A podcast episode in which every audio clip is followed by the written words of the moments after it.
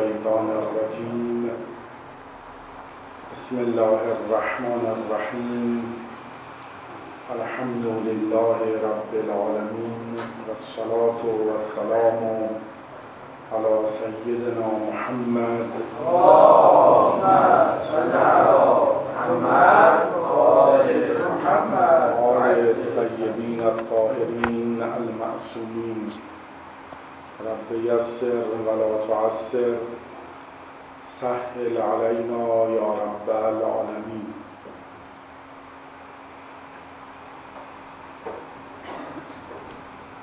خداوند رو سپاس گذاریم که توفیق ورود در ظرف زمانی مهمانی خودش رو عنایت فرموده. و انشالله از امشب هم این توفیق رو داشته باشیم که در محضر کلامش به اندازه توانمون در فهم قاصرمون تدبرهایی رو داشته باشیم. در جلسات پیش از ماه مبارک رمضان که در محضر شب شما بودیم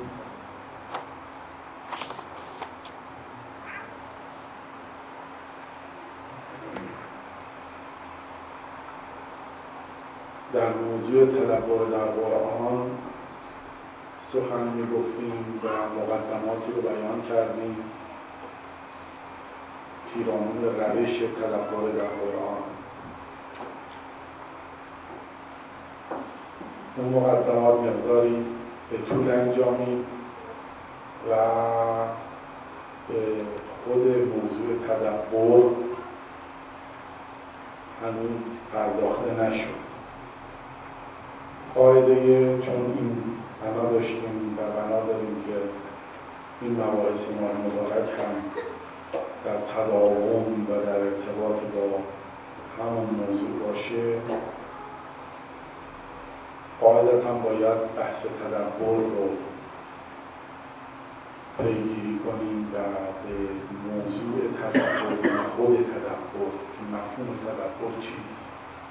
و روش های تدبر در قرآن کدام است و تفاوتش با تلاوت، قرائت و موضوعات که و روش های دیگه که در رابطه با فهم قرآن وجود دارد چیست؟ باید غالبا به این بپردازیم. منتها گفتم خدمت شما و منظر شرف شما عرض بکنم و اگر شما مایلی به این ترتیب عمل بکنیم که چون ماه مبارک رمضان است از یک سو ماه قرآن است و سوی دیگر از سوی دیگر خب ماه دعا است و شخصا یه مقداری محرومیت می‌بینم اگر به گونه ای دعا اگر مایل باشید در زیل بحث تدبر در معارف قرآنی. به مسئله سنت روایات و احادیث و بعد به صورت خاص به دعا هم اشارتی داشته باشیم. و بعد انشاءالله بحثمون رو در همون موضوع تدبر قرآنی ادامه بدیم. چون البته این بحث در ارتباط منطقی با همون مباحث تدبر قرآنی هم هست. منتها یه مقداری شاید صبر باید می‌کردیم به این بحث می‌رسیم به تناسب ماه مبارک رمضان اگر مایل باشید این مقداری بحث مقدم می‌کنیم. در این بحث می‌خوایم در گذاشتن اشاره داشتیم. نسبت بین قرآن کریم با سنت مفهوم عام رو مورد بررسی و تعمل قرار بدیم سنت که مفهوم روایات و ادعیه و هر چی که از جانب معصوم به ما رسیده. چه نسبتی وجود دارد؟ چه رابطه بین قرآن و این منابع وجود دارد؟ و فکر می‌کنم که این بحث بسیار مهمیه. هم این بحث مهمه هم نسبت بین خود معصوم و مقام اسمت و مقام ولایت با مقام ربوبیت مطلقه حق و مسئله توحید. انشاءالله اگر به این بحث بپردازیم خواهید دید که متاسفانه خطهای بسیاری بین در همین زمینه شده و می شود و منشأ انحراف ها و برداشت های نادرست فراوانی در بین متدینین شده و هم در طول تاریخ هم در جامعه فعلی به همین جهت این بحث خیلی ضرورت پیدا می‌کنه. بحث حالا در زیر این نسبت سنجی بین مسئله ولایت که در رابطه انسان کامل و مقام اسمت است با مقام ربوبیت مطلقه حق که توحید است. چه نسبتی وجود داره؟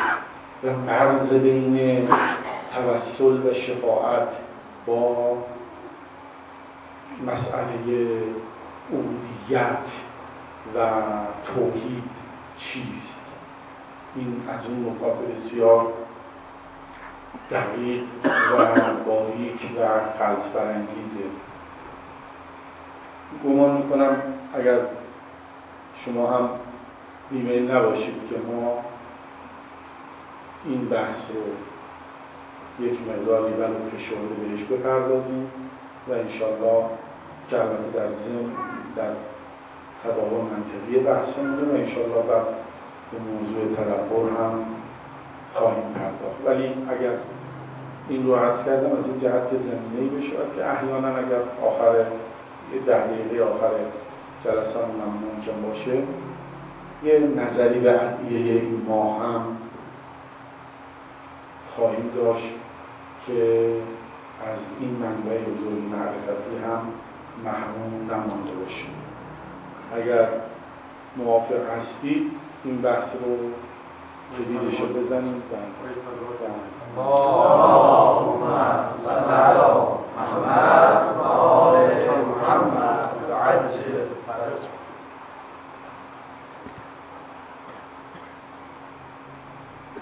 امروز یه مقداری باید همراهی بکنیم.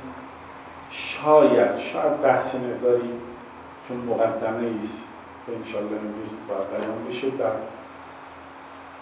وارد موضوعات اصلی بشیم. امروز شاید یه مقداری همراهی ذهنی شما بیشتر به طلب جنبه ذهنی و نظریه بحث شاید این مقداری قویتر باشه. ضمن اینکه خب قاعدتا بحث های ما اینکه به عنوان درس گفتار طلب نمیشه این یه نامگذاری قاعدتا بیوجهی نیست. این اشاره به این می‌خوایم داشته باشیم که طبیعتا اولا نیازمند به مباحثه و جنبه گفتگویی ثانیا یه همراهی ذهنی و نظریه شما عزیزان رو هم بیشتر میطلبه و بعد هم مباحث مباحث حالت درسی داره. به این معنا که موضوع خاصی رو مورد تحقیق و پذیرش قرار میده تا به نتیجه مشخصی برسیم. لذا قاعدتا این مقداری حوصله بیشتری از شما میطلبه اما انشاءالله محصولش هم برای هم از نظر تئوری و نظری و هم از نظر عملی برامون مفید خواهد بحث ارتباط سنت با قرآن. می‌دانید که بارها شنیدید همه شما می‌دانید. ما در رابطه با معارف دینی منابع مختلفی رو بیان می‌کنند به صورت خاص چهار منبع رو که ادله اربعه اسم گذاری شده عقل و قرآن و سنت و اجماع. من کار ندارم حالا اجماع چیست و آیا ادله ما هم چهار تاست یا پنج تاست اینا تو مباحث تخصصی اصول بحث کردیم و الان اقتضایش نیست و شاید یه اشاره کردیم در جای خودش. اما الان اون که برای ما مهمه دو منبع قرآن و سنت هست که می‌خوایم به تناسب بحثای قرآنمون بهش بپردازیم. چه نسبتی بین قرآن و سنت وجود داره؟ چون وقتی که ما میگیم که اینها منابعن به این معناست که همه اینها حجتن معتبرن. از نظر دارای اعتبار هستند و هر چه که از اینها صادر بشه و به اینها بازگشت داده بشود ما می‌تونیم رو گزاره دینی طلب کنیم. هرچی به قرآن برگرده هرچی که به سنت به روایات برگرده هرچی که حالا عقل و اجماع هم بشه اجالتا هر چه که به قرآن و سنت بازگرده ما میگیم که قاعدتا اگر اینها رو به عنوان منابع می‌دانیم و حجت می‌دانیم یعنی هر چه به این دوتا برگرده گزاره دینی و معرفت دینی تلقی میشه. اما یه سوال مهمی که وجود دارد این است که آیا این منابع و به صورت مشخص این دو تا منبع به صورت مستقل از هم عمل می‌کنن؟ یا اینکه یک رابطه ای و تعاملی بین اونها وجود داره. و اگر تعاملی وجود داره ببینید سوالها خیلی ساده است. و اما پیش بریم می‌بینید که خیلی مهمه. اگر تعاملی بین اینها وجود داره چه تعاملی است این در رابطه با اسلام هم نیست. در سال ادیان هم هست. شما مثلا توی مسیحیت توی یهودیت مثلا تورات رو دارید کنارش مثلا متون دیگه ای رو دارید مثل تلمود دارید مثلا. این از منابع مهم شریعت یهودی است. طبعا سوال پیش میاد نسبت بین تلمود و تورات چیه. یا در مسیحیت انجیل رو دارید انجیل رو دارید. و رساله های فلوس رو دارید و تفسیرهای آقای کلیسا رو دارید که خیلی مهمه و خیلی اصلا اساس این فرهنگی که در مسیحیت امروز هست برگشت به همون تفسیرهای آقای کلیسا این رهبران کلیسا در یه دوره زمانی خاص برمیگرده. باز اونجا هم سوال پیش میاد. بالاخره نقش تورات انجیل این وسط چیه؟ و نقشه به اون تفسیرها چیست؟ در با حوزه اسلامی هم همینجور است. قرآن با روایات به صورت مشخص و سنت. سنت که میگیم ارز کردم. حالا بعد هم تفصیلا خواهیم گفت. سنت شامل روایات هست. سنت قولی روایات سنت فعلی داریم که سیره است. سیره نبوی برای همه مسلمان سیره معصومین. که برای ما الان هم اعتبار داره و عدیه عدیه که هست. این به صورت مشخص. سه گونه از سنته ما می‌خوایم ببینیم که این رابطهشون چیه و چه نوع داده ستبی و رابطه بین اینها وجود داره.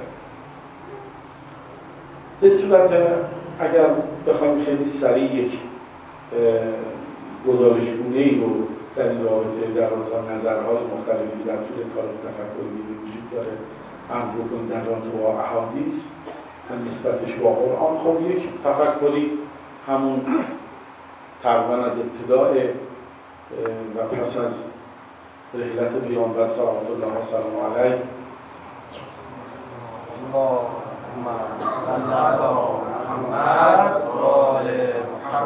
شکل گرفت. که اصرار بر کفایت قرآن می‌کرد. یعنی چه؟ یعنی اینکه قرآن در دلالات خودش هیچ نیازی به هیچ منبع دیگری ندارد و ما بی نیاز از هر منبع دیگری هستیم و نیازی به حدیث و چیزی به نام سنت نیستیم. و می‌دانید که یه چیزی دو قرن از یعنی واقعا از جنایت های بزرگی بود که اتفاق افتاد. دو قرن از نقل حدیث جلوگیری شد. اما البته در جهان اهل سنت ما این مشکل توی شیعه به شکل نداشتیم چون پیروان پیروان اهل بیت کم و بیش های خودشون داشتن. در هر صورت دو قرن در واقع بر این نظریه تاکید می‌شد و بر این باور مبتنی بود که قرآن به تنهایی کافی است. ما نیازی به روایات نداریم. این در اصل نخستین بود. در دوره های مختلف تاریخ تفکر دینی این نظریه به شکل‌های مختلف با قرائت‌های مختلف ظهور داشته و در حال حاضر هم مثلا تو قرن اخیرم خب به صورت خیلی جدیتر مطرح شده. همین الان هم یه هستن به عنوان کسانی که معتقد به اصالت دلالی قرآن هستند و, و معمولا به روایات اهمیتی نمیدن و خودشون از این منبع بزرگ معرفتی محروم کرد این یک گروه دیگری مقابل اینها بودن اینا رو می‌دونید. دارم عرض می‌کنم که به بحثمون برسیم. گروه دیگری هم در مقابل اینها بودن و هستن که معمولا به عنوان مزار اخباری و اهل حدیث از اونها نام برده میشه. کار به اهل سنت معمولا همدلی ها و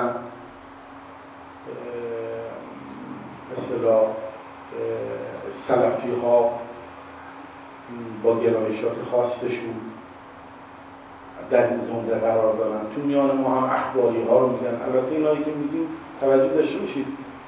درون خودشون هم تفاوت نظرهای فراوانی وجود داره. اینجور نیستش حتی اخباری یه جور فکر می‌کنه. ما اون اخباریون مثلا کسی رو داریم صاحب حدائق رو که یک مجموعه بزرگ فقهی داره انصافا از منابع مهم فقهی شیعه است و یه موقعی خدا رحمت کنه استاد بزرگ مهاجر افشناس از من سوال کردن دادش تو نظر راجع به حدائق چیه؟ گفتم آقا در بعضی از موارد من اونو بر جواهر ترجیح میدم. گفت احسن دادش تو همین جوره. من فکر کردم که ایشون خواستم این چالش ایجاد بکنم نه ایشون چی میگه دیدم خیلی تحلیل همین جوره. با اون کالا صاحب حدائق اخباری اسمش. اما انصافش این که خیلی جا یعنی به صورت معمول به روشون اصولی عمل کرده تا یه جاهایی نشون داده که در موارد خاصی هستش که این مسلک و مزاق اخبارگری شده نشون داده. اما خب اینا مثلا اخباری های معتدل هستن. اما اخباریگری اخباری های افراطی هم داریم که اساسا میگن انما یعرف القرآن من خوت به. هیچ کس قرآن رو نمی‌فهمه مگر اون کسی که مخاطبش بوده. مخاطبش هم مخاطب خاص انسان کامل پیامبر و وجودات حضرات معصومین سلام الله علیهم اجمعین هستن و لذا قرآن فاقد حجیت دلالی هست.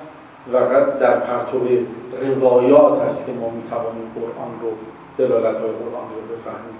لذا همین مرمون صاحب حدایق در بعضی در ذهنم هست که می‌رسن یه جایی میگن که بحث قرآن میشه میگن اینجا چون روایتی نداریم نمی‌تونیم استفاده بکنیم از آیه. یعنی چون روایت خاصی نیست پس بنابراین دلالتی هم برای این آیه قرآن نیست. این هم نقطه مقابلش با اختلافاتی درون خودشون هست همشون در یه سر نیستن مراتبی دارن. ولی بالاخره مهم نیست که قدر مشترک همشون این است که بر دلالت قرآن دلالت روایات و تقدم دلالت روایات بر دلالت قرآن تاکید دارن روشن. هم نظریه چندم شد؟ نظریه دو. در این میانه یک گرایش سومی وجود داره تو طبیعتا وقتی گرایش سوم شد یعنی یک گرایش اعتدالی و بینابینه کسانی هستند که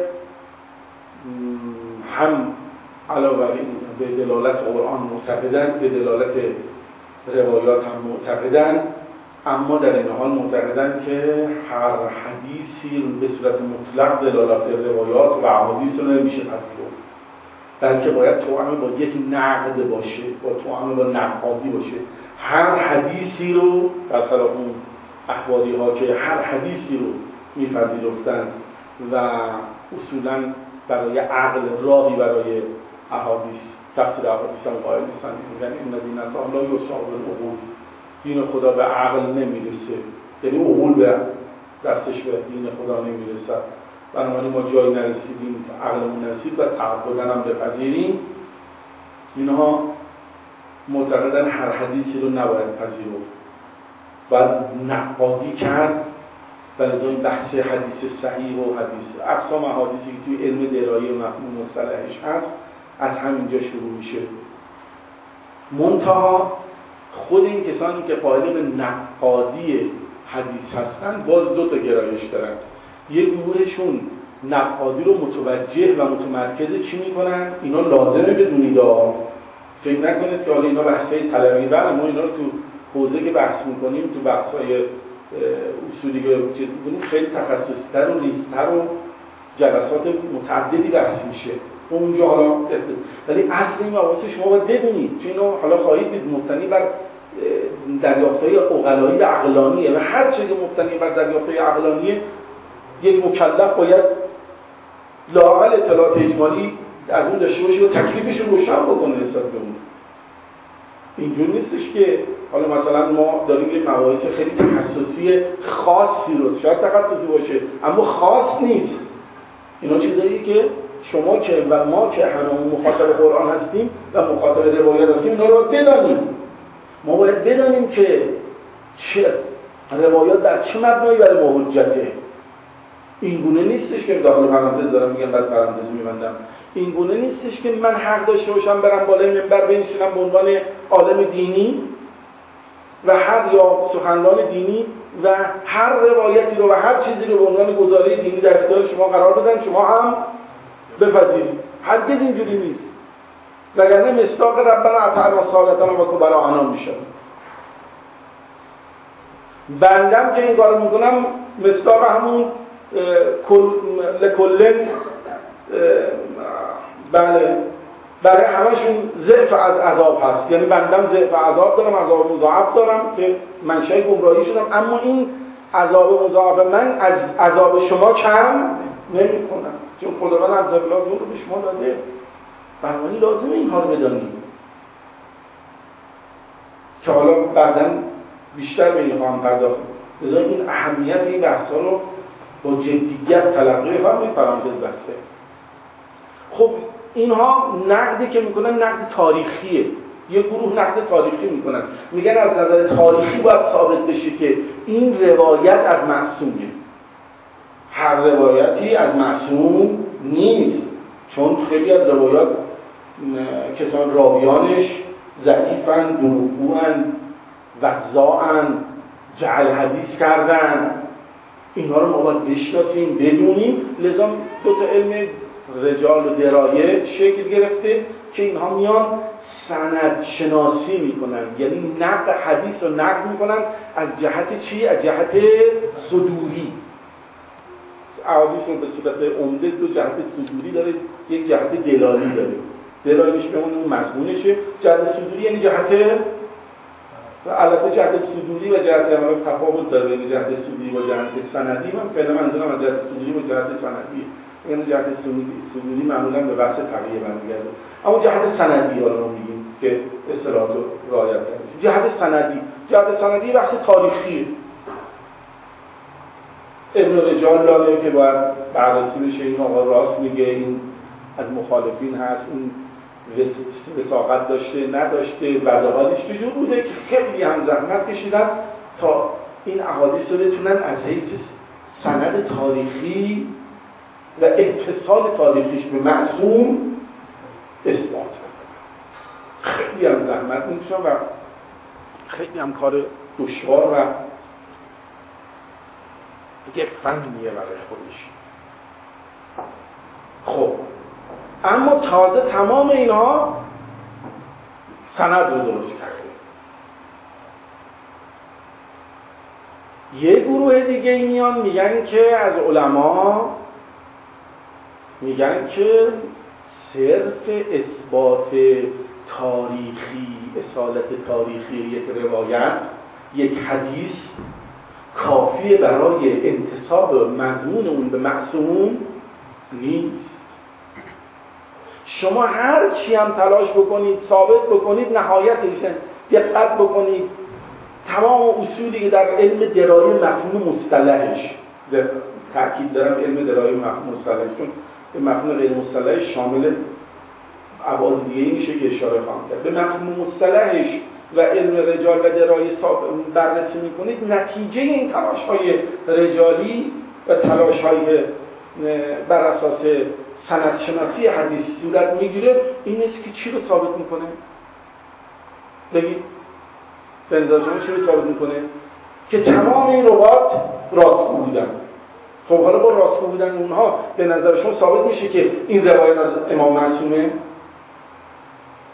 نه واقعا اون چیزی که بزن نگه اونجوری که لحن من استفاده نکنید که جواب چیه؟ آفرین. در شجاعت صلوات. این اشتباهیه که یه بسیاری کردن بسیار از بزرگان هم کردن. در طول تاریخ. که خب پس انتصار تموم شد دیگه. وقتی مثلا حد راوی اخیر میگه حدثنی فلان ان فلان ان فلان ان فلان ان فلان ان زراره؟ زراره چیه؟ زراره از اصحاب امام صادق صلی الله علیه مستقیما از امام صادق صلی الله علیه روایت می‌کنه. و در نه در وساقتش در عدالتش تردیدی وجود نداره در ورعش تردیدی وجود نداره. پس ثابت میشه که این مال امامیه. پس دیگه سلم را تعبدن باید ما اینو بپذیریم. درسته؟ خیلی رو میگن. اما گروه دوم اینها میان که من اسمش می‌ذارم. اینها قائل اینا به قائل به نقد سندی بودن. اینها قائل به نقد معرفتی حدیث هستن. نقد نقد مضمونی حدیث. میگن نه. شما تازه بعد از این همه تلاشی که کردید اثبات می‌کنه اتصال سند رو و اثبات می‌کنه. انتصاب این متن و این متن. متن که روایته. به راوی اول. راوی اول کیه جناب زراره و به عبارت در این وساقت فقط مخبری رو ثابت می‌کنه. فقط ثابت می‌کنه جناب زراره یه همچین حرفی رو زده. اما اینکه قطعا و ثابت می‌کنه جناب زراره مطلبی رو منتصب به معصوم کرده. اما ثابت نمی کند که حتما اون چه که زراره معصوم منتصب کرده پس حتما کلام معصومه. یعنی علیه الله جناب زراره دروغ گفته. البته حالا من جناب زراره رو همینجوری اسم آوردم چون موارد استثنایی داریم که می‌تونیم بگیم فهم اونها مورد تایید محسوم قرار گرفته به تواتر. اونا یه استثناءاتی وجود داره. که اونا یه چند نفری هستن. ولی که زورانه از اونهاست اما حالا فعلا داریم بحث عام مطرح می‌کنیم. بله. ثابت می‌کنه جناب زراره یه چیزی گفته اما ثابت نمی‌کنه که این چیز حتما سخن معصوم است. یعنی اصالت متن ثابت نمی‌کنه. اصالت انتصاب متن ثابت ثابت می‌کنه این کتاب از زراره است. اما ثابت نمی‌کنه این کتابی که مال زراره است همش از معصومه. دقت بکنید چرا؟ به دلیل اینکه به تواتر حرف اونها رو دارم می‌زنم. به تواتر ثابت شده که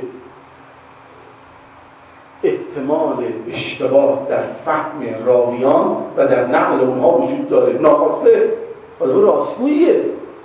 الان شما همه راستگو هستید الحمدلله. از من یعنی نه از من. یعنی شما عادلی نسبت به بنده. عدل نیستید عادلی اما همین الان شما بلنشید برید مطالب بنده. همین مطالب ساده سخیف بنده رو.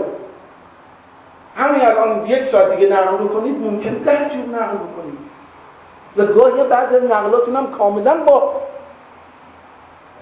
اون چی که من گفتم با, با مراد من اختلاف داره. اما در شما دروغگو نیستید. قصد جعل هم نداشتید. صدق مخبری دارید. گزارشگر صادقی هستید. اما گزارشتون صادق نیست.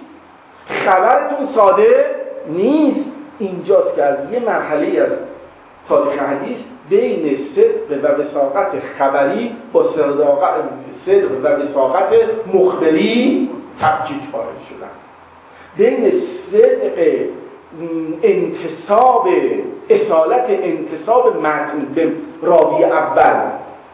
یعنی اون مخبر نخستین که از معصوم نقل می‌کنه با اصالت متن. و این اصالت متن به چه معنا بگی؟ به معنای انتصابش به امام معصوم احسن اصالت متن میگن اصالت انتصابش به راوی درسته اما لزوما اینا تلازمی نداره که اگر انتصاب به راوی درست شد پس احسن درست فهمیده باشه و کاملا این همون سخن معصوم باشه. و حتی بالاتر گاهی اوقات اینا حرفای خودشونو می‌زدن. اما چون اینها خیلی اوقات مطالبی از معصوم نقل می‌کردن لابلاش هم حرفای خودشون می‌زدن. اما حاجری آقا که حرف مثلا من همیشه دارم حاج آقای مثلا نقل کردم. یه جلسه رو راجع به ایشون صحبت می‌کنم. اما وسطش یه باره هم خودم زدم اما شما که نقل می‌کنید همه از مطالب به ایشون اسناد می‌دید. این بالاتر هم هست. حالا من نمی‌خوام وارد بحث تخصصی بشیم شما یه دونه یه جمله مرحوم شیخ توسی توی تحضیرش داره. من فارق الجماعه به غیر عذرن بطلت صلاتو. همین منشایش میگن از این روایت حالا که معلوم نشد این فتوای خود جناب شیخ توسی بوده. حالا شیخ توسی هم که از اصحاب نیست از متأخرینه تازه. اما این خیلی اتفاق میفته الان شما می‌بینید یعنی, یعنی این تحملات تاریخی این که میگیم تحملات تاریخی در جرفا بخشی معرفت و فهم به معرفتی انسان خیلی موثره یکی از وجودش همینه. ما الان واقعیت تاریخ رو که نگاه می‌کنیم با شرایط خودمون هم میسنجیم خیلی اوقات این اتفاقات می‌تونه بیفته. خیلی از اوقات نظر خودش رو میگه اما چون دیگه مونان راوی شناخته شده 90 95 درصد حرفاش مال معصوم بوده. حالا 5 درصدش هم که مال خودشه اونم به حساب معصوم گذاشتن این در بهترین شرایطه اما در خیلی از موارد هست. روایت براتون بخونم. یه سلام بفرستید. یه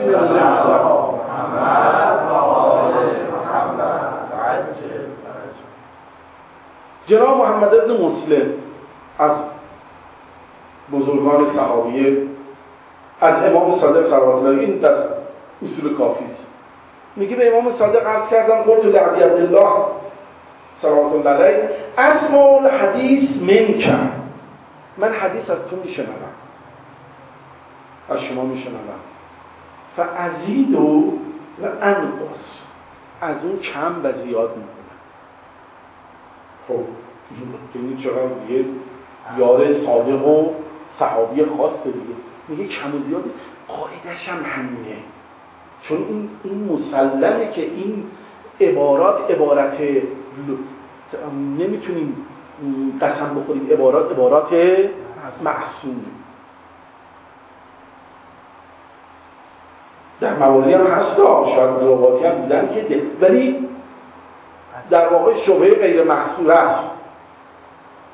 که نمی‌تونیم بگیم که کدوماش حتما از عین عبارت محصومه اسمع فعزید و انقص قال علیه السلام ان کنت ترید معانی فلا بقص اگر تو قصد اگر تو همون زیاده کم کردن اون اصل معنایی که من گفتم رو بازتاب بدیم و نعکس می‌کنی اشکال نده فلا بقص پس امام هم اجازه داری اما این در اصطلاح آقایون این اجازه امام ثبوت قضیه رو ثابت می‌کنه. یعنی امام گفته اگر. اما اینکه حالا واقعا این بتونه این اگر رو عمل بکنه چون فهم خوب دقت بکنید.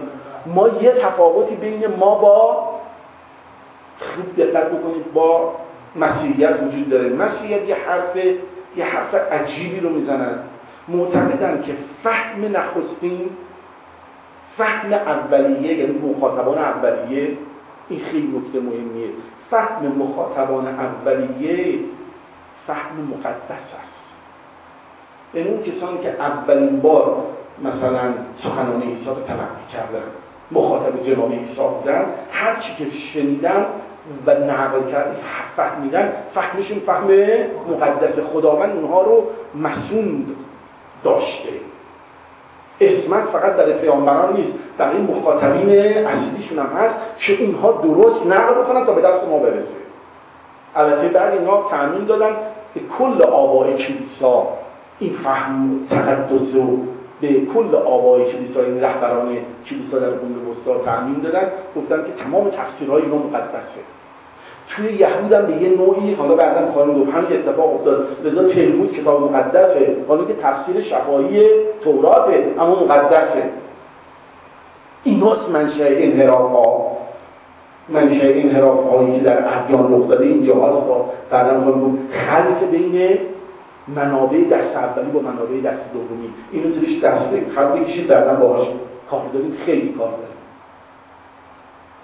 پس اونا میگن و الان هم دیگه این تقدس فهم به جناب آقای پاپ هم تصور دادن و میگن مثلا تو همون قضایه بود که یه صحبتی پاپ قبلی کرده بودن راجع به اسلام و ما در یکی از دانشگاه آلمان. که ما هم یه نامه بهشون نوشتیم. ایشون بعدا آمد تو همون جواب نامه ما هم که دادن تلویح اسخای کرد. اما هی اصرار می‌کردن مسلمان این باید بگه من اشتباه کردم تو مثلا چیز بکنه. این نمی‌تونست این حرف رو بزنه. چون خلاف نه خلاف اعتقاداتشونه. خب معصومه. فهمش مقدسه. اون نمی‌تونه بگه من اشتباه کردم. حالا همین عذرخواهی رو دیگه با زیدسیویدی و با بزرگواری باید پذیرفت تو همون نام جوابی هم که بعد نام داد خیلی جواب بسیار چیزی بود قابل توجهی بود و گفتن از این که مطالب من بد فهمیده شده عذرخواهی می‌کنم و باعث ناراحتی مسلمانان شدم عذرخواهی می‌کنم. اما نمی‌تونست مبانی کلامی و الهیاتیشون اجازه نمیده. اونها میگن فهمشون فهم مقدسه. اهل سنت هم تحت تاثیر همون اسرائیلیات به مفهوم عامش و به دلیل دوری از مدرسه اهل بیت اینها به فهم مقدس معتقدن. یعنی فهم نخستین رو چی می‌دونن؟ مقدس می‌دونن. با لذا صحابی رو اینها معصوم می‌دونن. لذا هر روایتی از صحابی نقل شده شه نه از از پیامبر نقل کرده باشن. هر تفسیری رو هر نکته رو زیر آیه نقل بکنن اینا میگن در حکم حدیث مرفوع است. مرفوع هم نه به مفهومی که ما در درای علم درای شیعی میگیم. با مفهوم خاص خودش که به معنای تقریبا یه چیز همپای حدیث صحیح در هر صورت این فهم مقدس رو اینها توی ادیان مختلف تا حتی در اهل سنت وجود داره. ما آیا اگر توجه به این نداشته باشیم و نقد مضمونی حدیث رو مورد توجه قرار ندیم ما هم به دام فهم مقدس میفتیم مبتلا به این بلیه خواهیم شد. یعنی باید بگیم تمام فهم تمام را، راویان حدیث چی بوده؟ مقدس. هر چیزی دیگه معصوم. ما مقام اسمت رو فهمش مقدس می‌دونیم. اونو دلیل خاص داریم خواهیم گفت. فهم معصوم چهارده معصوم رو فهم مقدس می‌دونیم. تفسیرش اونم فهمش رو از قرآن و منابع دست اولی فهمش رو مقدس می‌دونیم اما فهم صحابی و فهم مقدس نمی‌دونیم اینا نهایتا عادلن. یعنی تلاش بر این داشتن که درست نقل بکنن. اما لزوما اینجوری نیست همه جا درست نقل کرده باشن. همین این ضرورت ثابت می‌کنه ضرورت نقادی چی و محتوایی احادیث فقط نقادی سندی که باید نمی کند نقادی مضمونی هم و دلالی هم لازم است. پس از این که خود معصوم صلوات الله وسلم علیه اجازه دادن که نقل به مضمون بشه نقل به معنا بشه. از بالاتر از این از حال غیر از این که موارد متعددی وجود دارد که و این به قطعیت رسیده است که اصلا یه عده کارشون این بوده. اون موقع که اینجور رسانه ها و اینجور ارتباط مثلا منابع مطمئنتر برای ارتباطات برای اطلاع رسانی که وجود نداشت که معمولا کتاب می نوشتن این بزرگواران. کتاب می نوشتن این کتاب مثلا یعنی یه مجموعه از روایات که جناب زراره مثلا جناب علی ابن جعفر و و و دیگران این اصول اربعه اصول 400 ای که در شیعه مشهور هستش کتاب های 400 400 کتابی که توش روایات دست اول از صحابی نقل شده. اینا کتاب می نوشتن این کتاب را نسخه برداری می‌کردن و پخش می‌کردن. اصالت این کتاب به چی بوده؟ به امضای جناب مثلا زراره به امضای اون راویه اون ربات سقاط فراوان ثابت شده که افرادی حتی با انگیزه های به قول مرحوم میر داماد در الرواشه و سماویه میفرماید دیگران هم گفتن ایشون رو تو ذهنمه ایشون میگن به انگیزه نیت به انگیزه خیر. مثلا یه مطلب خوبی رو میشنیدن مثلا فرض بکن که می‌دیده که الان اپیدمی سرماخوردگی اومده وبا اومده. خوب دقت بکنید. این به تکرار ثابت شده. بعد یه مطلب رو از یه متخصصی رو میشنیده که این مطلب برای جلوگیری از وبا مفید بوده یه راهکاری بود. اما می‌دیده که الان اگر بخوام بگم که من سه عباس قائم مقامی اینو میگم کسی اصلا اینو نمیپذیره. بعدم دلم نیست همون هر روز دارن همه مردم میمیرم چاره رو داریم میدم چیکار کنم؟ بچسبونم. به معصوم تا انگیزه دینی رو برمیانگیزم اونها چیکار بکنن؟ به واسطه این قبول. بکنن و حفظ صحت رو رعایت بکنن. خب چیکار می‌کردم؟ همین روایت من داشتم. سندار درست وسطش اینو میگذاشتم. پخش می‌شد. حالا راوی اول اصلا روحش خبردار نیست. کار سختی نیستش که استنساخ کردن و وارد کردن که. بسیاری از روایاتی که مضمون قلوب هست همینطوره. قالیان کارشون اصلا این بوده.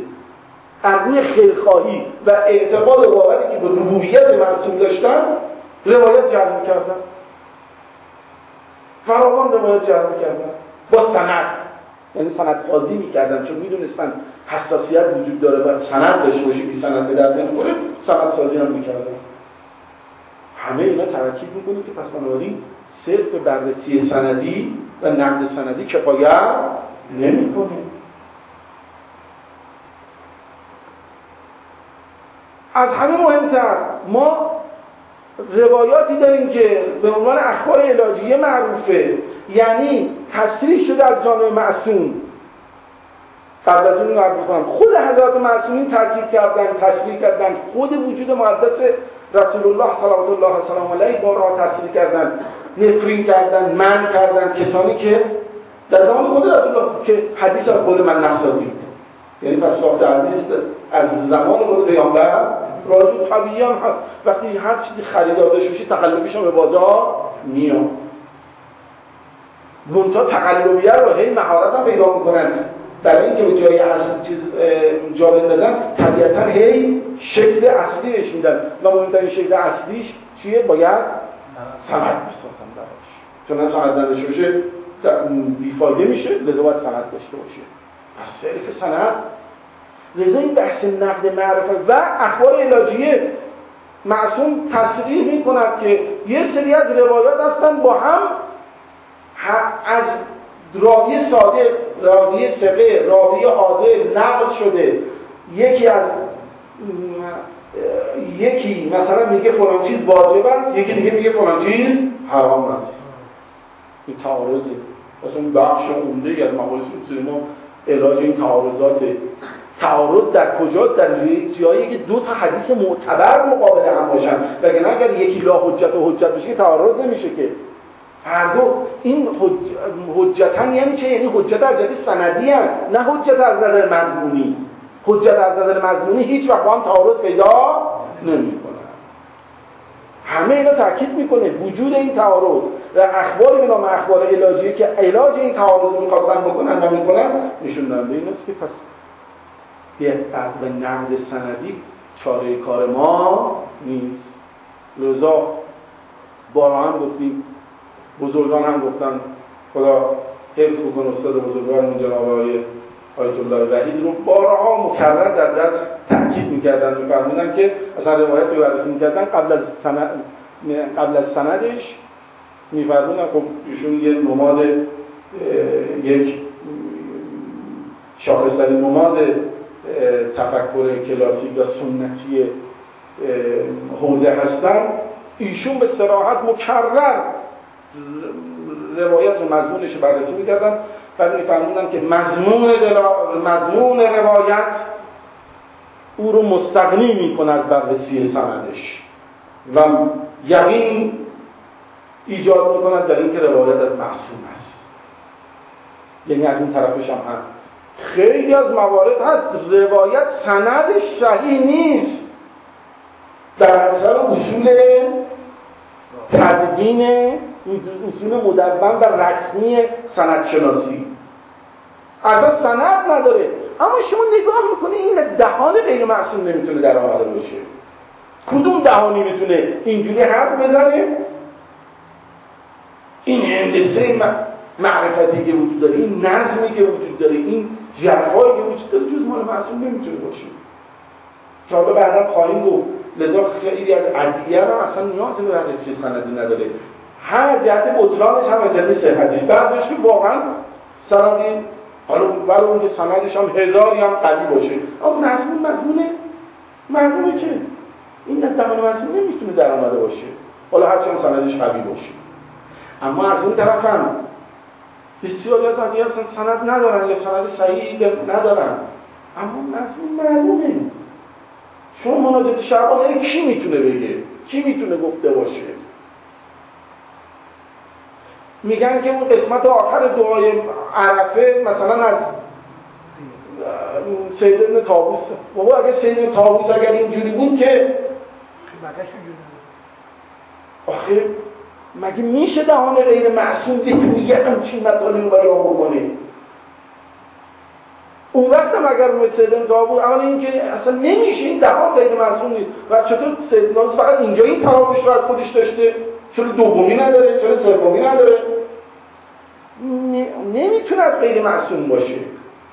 و مثلا زیارت آشورا که تو بحث زیارت اگه یادتون باشه. عرض کردیم این بحثا رو من خیلی روش سالات قائل نیستم آیا روایت, روایت سند دارد ندارد صحیح هست صحیح نیست؟ خب مت داره خودش خودش معرفی می‌کنه.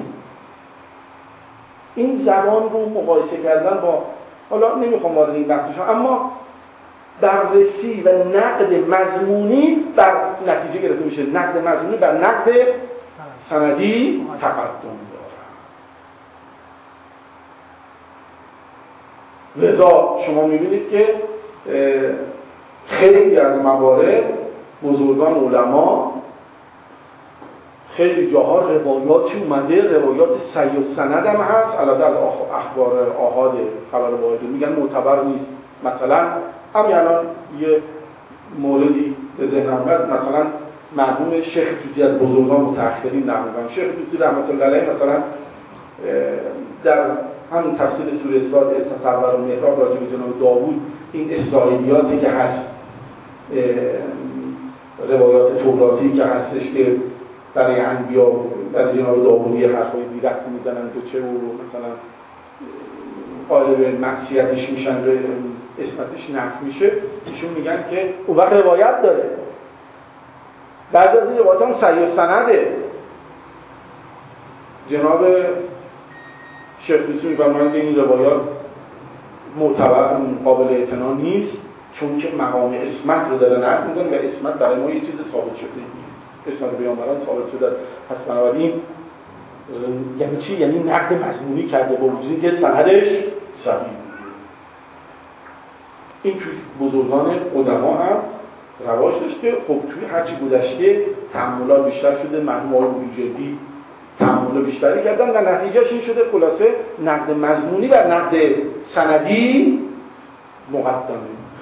ما روایاتی اینم عرض بکنم ما روایات فراوانی داریم که اهل سنت نقل کردن. راویانش قاعدتا از نظر ما بساقت ندارن دیگه خیلیاشون. اما از نظر مضمونی صد درصد قابل قبول داره. حالا ما بگیم که چون سندش اشکال داره مضمونش نپذیریم از جمله این روایات می‌دونید چه روایاتیه روایاتی که دلالت بر وجود ائمه اصلا عشر می‌کنه. روایات مضمون که متضمن اثبات وجود دوازده امام و دوازده وسیع و خلیفه برای وجود مقدس رسول الله صلی الله علیه هست. تا اونجایی که در ذهنمه بعضی از محققین تحقیقاتی کردن ثابت کردن اصلا در منابع اصلی شیعه وجود نداره. همش از منابع اهل سنته. این از معجزات نیست؟ خب او, او اگر بخواد تحریف بکنه باید خلاف اینو تحریف بکنه. پس برای اون انگیزه برای کذب و دروغ در اینجا نه بلکه انگیزه بر چیز این معلومه دستشون در رفته. این معلومه که خداوند خواسته اثبات مدعا به دست مخالفین بشه. وگرنه حالا اینکه خود ائمه بگن ما دوازده نفریم خیلی شاید به صلاح برای بعضی اطمینان آور نبود. اما وقتی مخالفین دارن میگن از قول پیامبر میگن دوازده تا خلیفه بعد از من وجود داره این دیگه جای تردید نمی‌گذاره. تقریبا تا اونجایی که نمه تو منابع اصلی شیعه وجود نداره. همه تو این همین اگر ما تعصب فقط در نقد سندی داشته باشیم تمام این روایت رو باید چیکار کنیم؟ ردش بکنیم. حالا این معنی. یا روایتی که در باب سیره هست.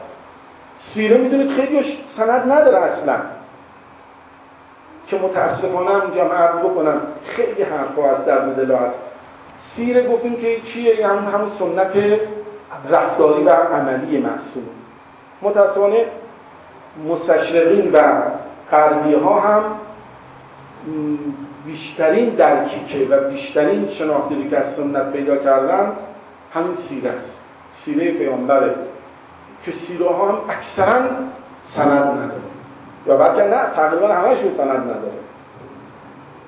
همشون واحد سند متصله و لذا اما آیا ما می‌تونیم به واسطه این خیلی سیره در موزه ضعف قرار اما آیا ما می‌تونیم به این بهانه بگیم همه سیره رو باید نادیده بگیریم؟ نه. اگر ما نقد مضمونی رو توجه داشته باشیم خیلی از این گزاره هایی که موجودی در سیره است رو بر اساس نقد مضمونی می‌تونیم بپذیریم. و خیلی هم البته ردش می‌کنیم. پس صرف این که ضمن اینکه تو سیره حالا نمی‌خوام وارد بحث بشم. مثلا اگر اون مزامینی از سیره که مزامین عام داره کسی مثلا مزامین انسانی داره اینا انگیزه برای جعل درش وجود نداشته. اما بعضیش یه شواهدی وجود داره انگیزه جعل داشتن. لذا اینا همین که ما انگیزه جعل رو میریم پیدا می‌کنیم فکر می‌کنیم آیا راوی انگیزه جعل داشته یا نداشته اینا همش توی نقد مضمونیه نه نقد سند اینجا یه گزارشی از چند نظریه شد؟ چهار نظریه شد. وقتمون تمام شده اما بحثمون تازه شروع میشه. اینجا یه گزارشی از کل اون نظرات بود. اما ما یه زیلی داریم تفسیری داریم. یه نظریه یه تکمیله در این نظریه دوم داریم که فکر می‌کنم که خیلی راه و خیلی تغییرات رو و نکات تازه تری رو در رابطه با نحوه استفاده از منابع دینی انشاءالله برای ما میگوشاید که انشاءالله برای جلسه بعد خواهیم گفت که ما صرفا به نقد معرفتی اکتفا نمی کنیم البته نقد معرفتی خیلی کار بزرگی بوده قدم بزرگی بوده برداشته شده اما قدم کافی نیست و نیاز به یک نقد گفتی معرفت شناختی داریم. نقد معرفت شناختی داریم. که این رو نه هرمونتیک نه. هرمونتیک می‌تونه از مصادیق نقد معرفت شناختی باشه. اما نه من بحث هرمونتیک رو چون به بحث فهم برمیگرده شاید اون تو بحث همون معرفت نقد معرفتی جا نه نقد معرفت شناختی که توضیح خواهم داد خیلی مهمه. ساده است اما مورد توجه قرار نگرفته. انشالله برای جلسه بعد خواهیم گفت که یک نقد معرفت شناختی هم نیازه تا این پکیج و این مجموعه انشالله کامل بشه و نسبت در اینجاست که نسبت بین قرآن برای باید مشخص میشه نقد معرفتی در نهایت به طور مشخص فقط این عرض کنم که روش فکر می‌کنید. به طور روش فکر کنید. این چه اشکالاتی می‌تونید به نقد معرفتی یعنی نقد مضمونی که گفته شد وارد بشه؟ من یه اشاره می‌کنم. به طور مشخص نسبت بین قرآن و با خودش رو مشخص نمی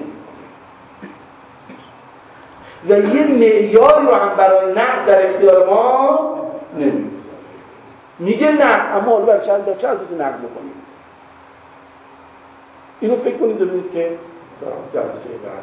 انشالله از جلسه بعد اگر توفیق باشه آخر جلسه وقت باشه یه چند دقیقه هم به بحث قبلیه می‌پردازیم. می‌خواین توسط داشته باشیم؟ نه این نکته فقط بگم. پس دعا بکنم؟ بله بله.